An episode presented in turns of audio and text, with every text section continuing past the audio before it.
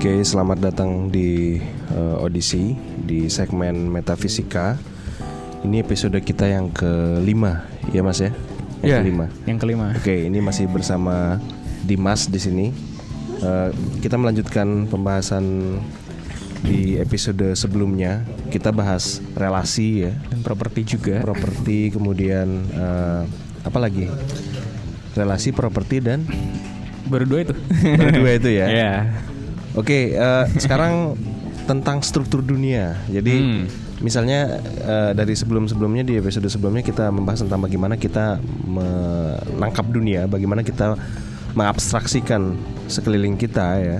Sehingga eh, mungkin eh, yang kita akan lebih spesifikkan pembahasannya di episode ini mengenai bagaimana eh, dunia itu tersusun atas individual, properties dan fakta-fakta objektif gitu ya. Iya. Misal eh, nanti bisa kita elaborasikan lagi gitu. Eh, atau mengapa kita menyebut dunia itu sebagai dunia yang natural gitu misalnya kan? Hmm, hmm, hmm. Eh, karena di episode sebelumnya kita eh, Dimas sudah menjelaskan tentang eh, properti dan sebagainya ya, Hmm. atau misalnya tentang beingness gitu ya, yang menyebut kucing sebagai kucing, katak sebagai katak gitu ya. Hmm. Lantas kalau kita tarik dalam konteks yang lebih luas ya, bukan merujuk pada individual, bagaimana kita memah- bagaimana dalam metafisika memahami dunia Oke. seperti itu. Oke, eh, mungkin teman-teman yang mendengarkan ini sempat bertanya-tanya, kenapa sih kita perlu membahas mengenai properti dan relasi? Emang apa implikasinya ke- ketika kita tahu kalau oh kucing ini punya properti berbulu hitam gitu, atau Jogja itu punya properti eh, terletak di antara Jakarta dan Surabaya gitu? Apa eh, arah dari pembahasan itu gitu? Sebenarnya eh, itu bisa ditarik ke suatu pembahasan atau tujuan yang lebih besar yang menjadi eh, salah satu tujuan dari aktivitas bermetafisika itu sendiri.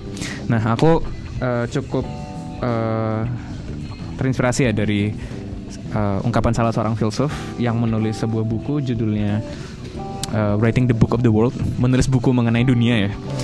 Eh, filsuf itu namanya Ted Sider atau Theodore Sider. Di situ dia dia ngebahas bahwa kerjaan metafisika itu ngapain sebenarnya gitu? Karena kan sebenarnya metafisika itu cukup abstrak. Nah mungkin ini yang yang yang eh, kemarin sempat juga dibahas tapi eh, belum sampai pada eh, disputasi yang lebih jauh yaitu mengenai definisi dari metafisika itu sendiri.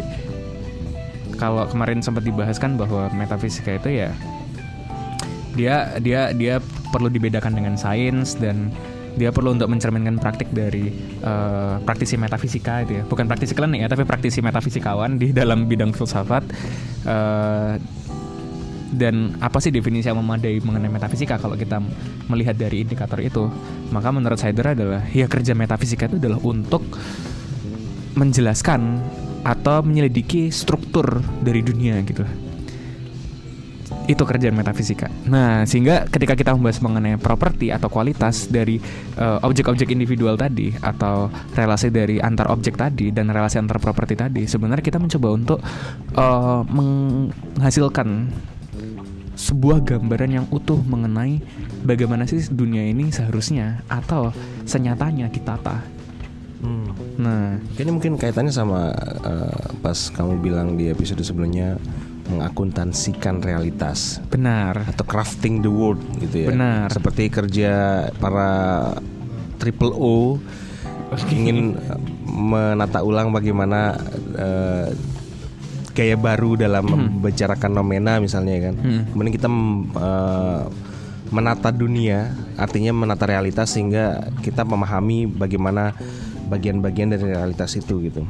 Benar. Apakah seperti itu kerja Benar. struktur? Jadi sebenarnya kerja ontologis ya. Kerja ontologis itu kan sebenarnya kerja tahap akhir dari suatu penyelidikan metafisika. Eh, kita mencoba eh, berpikir secara abstrak ya mengenai dunia ini seperti apa, hakikatnya seperti apa. Eh, lalu kemudian hasil akhirnya kita lakukan inventarisasi atau kita lakukan strukturisasi mengenai dunia. Kalau Oke. misalkan kita membahas mengenai banyak hal, kita temukan A, kita temukan B, kita temukan C. Eh, maka kemudian di akhir bagaimana kita menyusun semua temuan-temuan metafisika itu menjadi sebuah eh, indeks indeks atau sebuah struktur yang itu utuh gitu. Nah, jadi arahnya sebenarnya sambungannya ke sana. Nah, ibaratnya kalau eh, contoh yang diberikan Sider itu adalah katakanlah kita kita coba sederhanakan alam semesta ini sebagai uh, sebuah domain yang kebelah tepat di tengah gitu. Di mana di di sebelah kiri dari dari semesta itu berisi uh, cairan yang berwarna biru gitu. Sedangkan uh, di, di sebelah kanan dari garis yang membelah semesta itu itu adalah cairan yang berwarna hijau. Nah, maka yang kemudian harus yang kemudian diinginkan atau di, uh, perlu dilakukan oleh para metafisikawan adalah bagaimana kita memahami kenyataan itu secara tepat membelah di tengah gitu.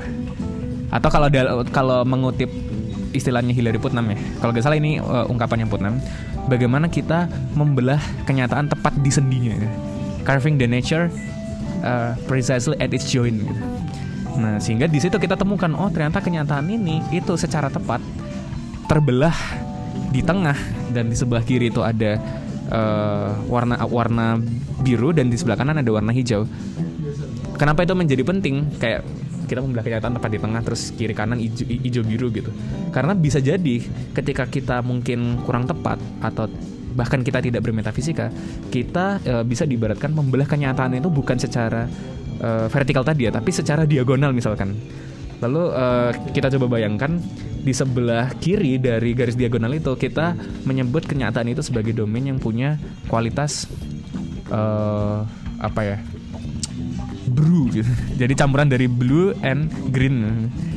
Nah, eh ya green blue ya whatever it is, blue misalkan. Dan di sebelah kanan dari garis diagonal tadi kita menyatakan itu sebagai uh, daerah yang berwarna atau memiliki kualitas uh, gru misalkan. Yang satu bru yang satu gru gitu. Nah itu kan sebuah cara untuk kita uh, mengkategorisasikan atau menstrukturisasikan kenyataan gitu tapi apakah itu suatu cara yang tepat gitu Ternyata enggak. Pada faktanya kalau kita kembali ke analogi tadi, kenyataan itu tepatnya terbelah di tengah gitu. Di sebelah kiri itu warna biru, di sebelah kanan warna hijau. Tapi pembelahan kita kurang tepat. Nah, itulah kerja dari metafisika. Gimana caranya kita itu mencoba untuk uh, meraba-raba sebenarnya sendi dari kenyataan itu ada di mana dan kemudian di situ kita melakukan suatu kategorisasi atau pembelahan yang tepat. Tujuannya buat apa? Kalau tadi dikaitkan sama uh, apa yang disampaikan Mas Sudi supaya uh, itu juga uh, berpengaruh terhadap kerja-kerja sains gitu. Misalkan para ilmuwan uh, biologi gitu menyelidiki mengenai hewan gitu hewan itu kan sebenarnya merupakan salah satu kategori dari kenyataan. Apa sih hewan itu gitu? Oh, hewan itu uh, dia makhluk yang kalau kita belajar di biologi dia bergerak, dia uh, tidak bisa memproduksi energinya atau makanannya sendiri, berbeda dengan tumbuhan. Nah, itu kan sebenarnya uh, suatu uh, pemahaman umum mengenai bagaimana kita mengkategorisasikan kenyataan gitu. Cuman konteksnya spesifik dalam biologi. Nah, sebenarnya secara mendasar itu sebuah kerja metafisikal gitu. Kenapa? Karena bahkan dalam biologi sendiri kita belum punya suatu uh, standar yang cukup mumpuni untuk melakukan uh, pembelahan atas kenyataan biologis. Dalam hal ini adalah dalam bidang taksonomi misalkan. Mungkin teman-teman yang belajar biologi juga memahami itu gitu bahwa ada lebih dari satu standar atau indikator untuk kita mengkategorisasikan organisme itu uh, seperti apa gitu misalkan. Itu contohnya di biologi. Nah, beda lagi misalkan dengan di fisika gitu. Di fisika kita belum punya suatu cara untuk menyatukan antara pandangan dunia uh, mekanika kuantum dengan relativitas umum misalkan teori relativitas gitu. Artinya mungkin nggak sih gitu ada dua uh, aturan uh, yang menjelaskan mengenai bagaimana alam semesta ini bekerja, tapi dua aturan itu saling bertolak belakang atau berkontradiksi. Tapi dua-duanya sama-sama benar. Nah, itu kan menarik tuh apakah mungkin gitu ada dua aturan yang saling bertentangan tapi dia bekerja di saat yang bersamaan? Dan dua-duanya masih sama-sama kita pakai sampai sekarang dalam kerja fisika. Uh, meskipun di uh, konteks yang berbeda misalkan ya. Dalam dalam dalam domain uh, kenyataan yang berbeda gitu. Nah itu kan juga kalau misalnya kita tarik lebih jauh adalah suatu pertanyaan yang sangat metafisikal gitu.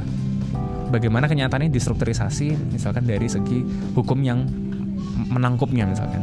Atau e, bagaimana kita mengkategorisasikan makhluk hidup gitu. Berdasarkan makhluk-makhluk ini tuh mereka masuk dalam kelompok atau ragam yang mana gitu. Nah misalkan kayak gitu sih. Jadi e, aku pikir sebagaimana yang telah disinggung sebelumnya kerja dalam sains itu sedikit banyak bagi sebagian para filsuf. Memang niscaya mengandaikan metafisika di situ, peran metafisika di situ. Utamanya dalam menginterpretasikan kenyataan, dalam kita uh, menerka-nerka kira-kira kenyataan ini terstrukturisasi seperti apa, sehingga para ilmuwan itu uh, bisa terjun dan meraba-raba bukti-bukti uh, atau data-data di lapangan yang sekiranya fit dengan uh, struktur atau sendi-sendi dari kenyataan ini tadi kayak piecing the puzzle gitu. Nah, Oke, okay, gitu. dalam rangka crafting the puzzle gitu yeah. ya, uh, menyusun puzzle. Uh, mungkin perlu kita kelirkan juga di sini ya. Okay. Uh, struktur dalam konteks pembicaraan kita ini. Oke. Okay. apakah berbeda dengan atau sama dengan struktur dalam konteks misalnya ilmu sosial?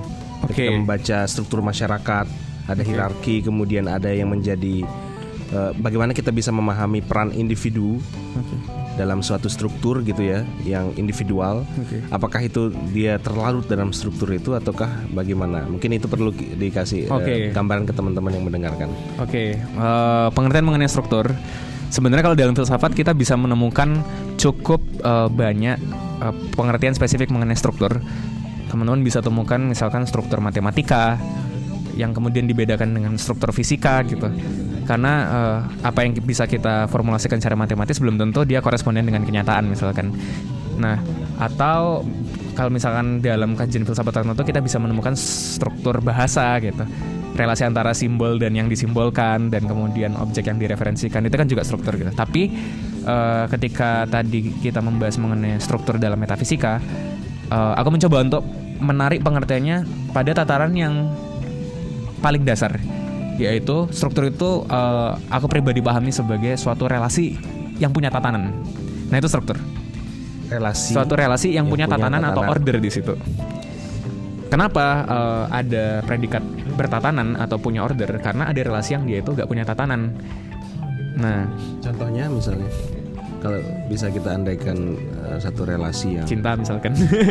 Cinta itu kan nggak punya tatanan. Dia artinya ketika suatu relasi itu nggak punya tatanan dia nggak punya suatu uh, pola yang bisa dibaca secara objektif atau nggak punya suatu ketetapan uh, atau sense ketetapan yang relatif tetap gitu.